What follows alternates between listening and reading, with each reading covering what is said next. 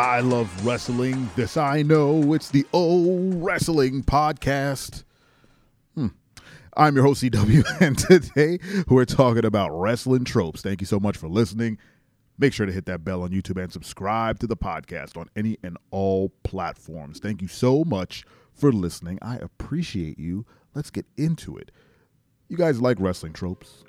Wrestling is built on tropes. Wrestling is one big trope that is continuously replayed to us uh, on a, a weekly basis, whether it be SmackDown or Raw, Level Up, NXT, AEW, you name it, doesn't matter. It's just full of tropes. And today's episode was inspired by a picture I saw on WWE.com for NXT. It said, you know, check out these incredible pictures of what happened during NXT. And the the first picture is somebody, I don't know anybody in NXT.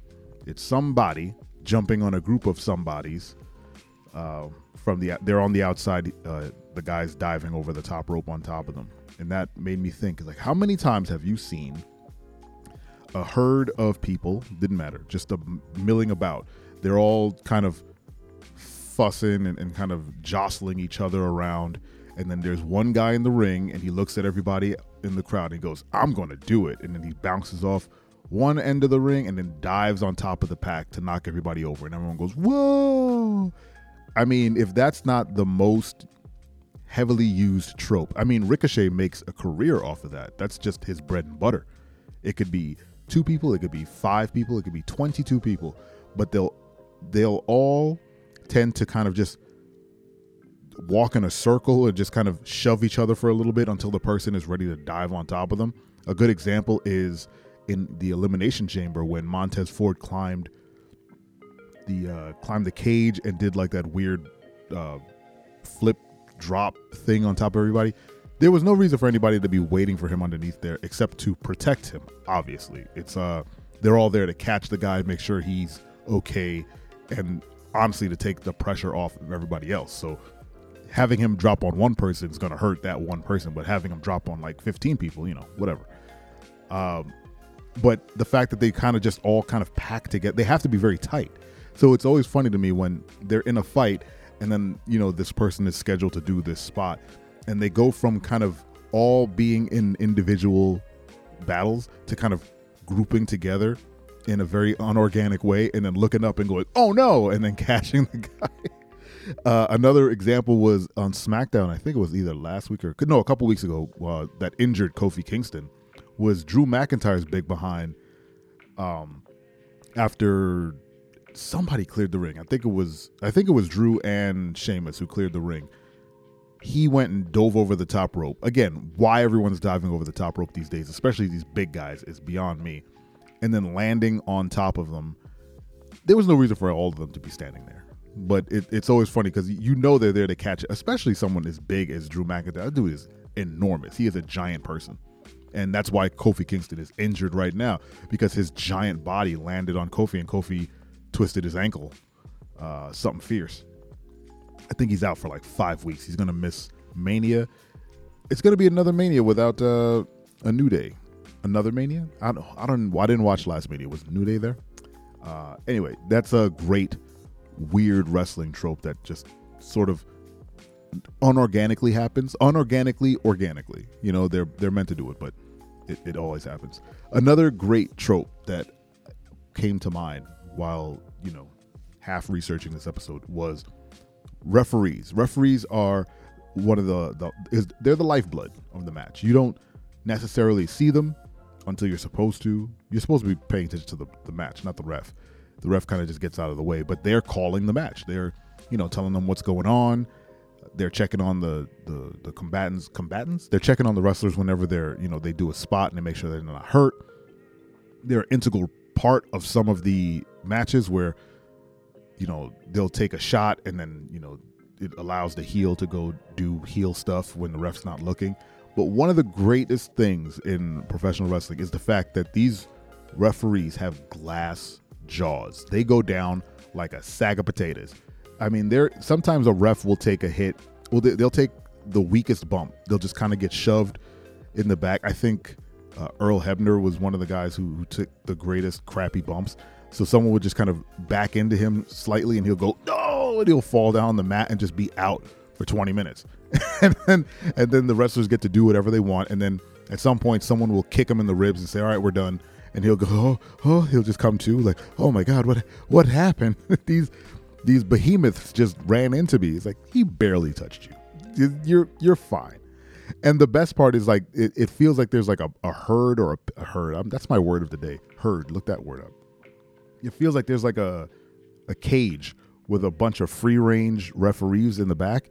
So whenever one goes down, they'll just open the cage and someone will come sprinting out. They're like, I got it. It's like a, a weird uh, AI. It's like, I have to go referee this match. just sprint down to the ring.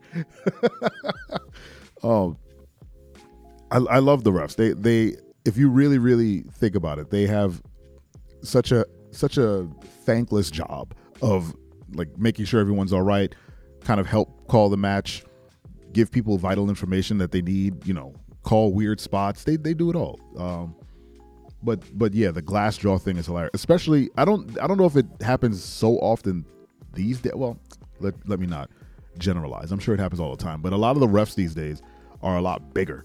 They're not as you know old and frail as an Earl Hebner or even a Teddy Long back in the day some of the refs they you know they're they fight back now, which I think is interesting. But this really came to mind when Drew McIntyre faced Sheamus a week ago at SmackDown or whatever. I'm always dating my episodes, and for no reason, a second ref came out to count the to count the match. I didn't see anything happen to the first ref to make the second ref come out, but yeah, I think uh Sheamus went to go pin LA Knight and Drew went to pin Xavier Woods. Or I might have those backwards. But for no reason at all, a second ref just sprinted out to the ring. And I was like, the first ref isn't even hurt. Like there's the first ref is completely fine. He's right there. Why why is this other one coming out? It was such a strange moment. Uh and it made me think of like, well, they didn't they didn't even go to the trope of knocking the first one out. Or maybe they did. And again, maybe I, I, missed it, but I, I don't remember that ref being knocked out for any length of time where another ref would have to come in.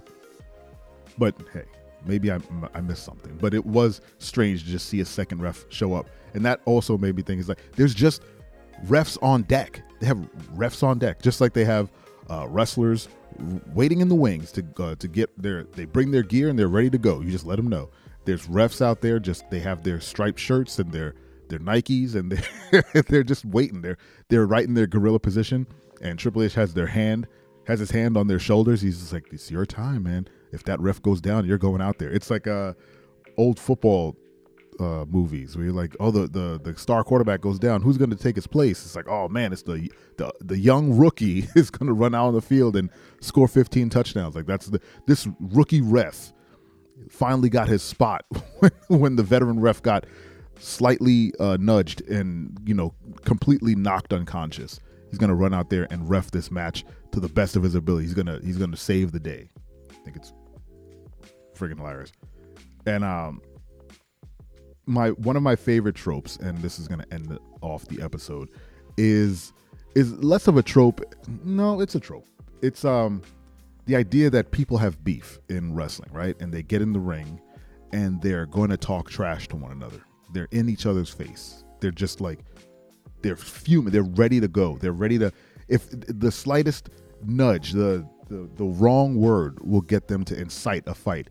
And as they're staring in each other's eyes, someone slowly raises a mic to their mouth to to speak into the mic, which I, I always find hilarious. It is such a a, a shattering of your reality. You're like, just talk to them. But it's like, oh yeah, you have to. We have to hear it. So they have to bring a mic to their mouth to say something weird to someone that they're standing a foot and a half in front of. It's hilarious. What are your favorite wrestling tropes? Let me know in the comments. I want to hear them, and we'll keep doing these. And there's a million of them, so we can keep doing these episodes forever. Thank you so much for listening, and don't you ever forget I'm your friend, but if I ever see you in the ring, I can beat you. Don't you know? Yeah, yeah, yeah.